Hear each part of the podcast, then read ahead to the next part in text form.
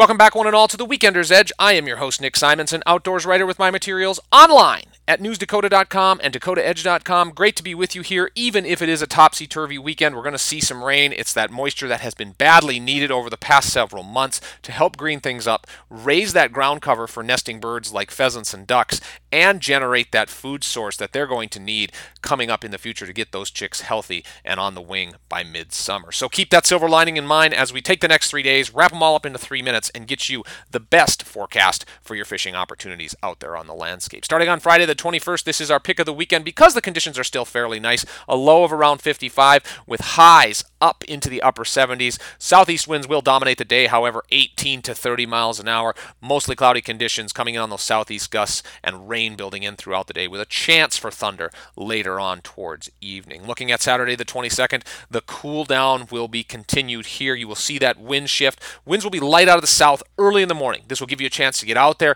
enjoy some fishing before the wind shifts to the north, 15 to 25 miles an hour by midday, and then you will feel the cool down throughout the day. Mid 60s pretty much the temperature from dawn till dusk, and that's when temperatures will dip into the evening down into the low 50s. And we look at Sunday the 23rd to wrap up your three day stretch. Highs in the mid 60s, lows may be in the upper 40s when you get out of bed, and those east northeast winds will keep the rain coming 18 to 25 miles an hour. So gusty, cool, and damp to wrap up your three day weekend. So, ups and downs, you're going to have to deal with some rain. Put those Frogg Toggs on. Remember that there are tournaments going on. The bass anglers from Badlands Bass Bandits have their dual tourney weekend. First day is on Saturday out at Spiritwood Lake near Jamestown. And then the second day, of course, Lake Ashtabula up north of Valley City. There will be a lot of big bronze backs to be caught. There's walleyes coming off the spawn if you're out there looking for fish. And of course, there are some great trout fishing opportunities as well. We caught up with Paul Bailey Bailey to learn more.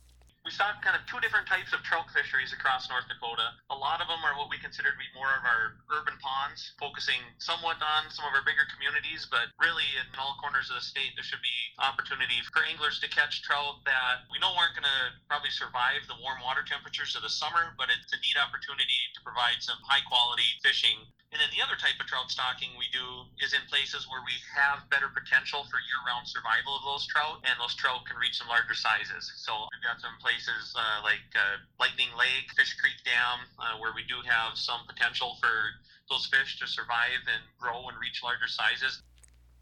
That was Paul Bailey, fisheries supervisor with the North Dakota Game and Fish Department, providing us some insight as to where to find those great, fast trout fishing opportunities throughout the landscape here in North Dakota. That wraps up the show for this week, folks. Have a safe and enjoyable one, and of course, stay dry. For the Weekender's Edge, I'm Nick Simonson. Good fishing to ya.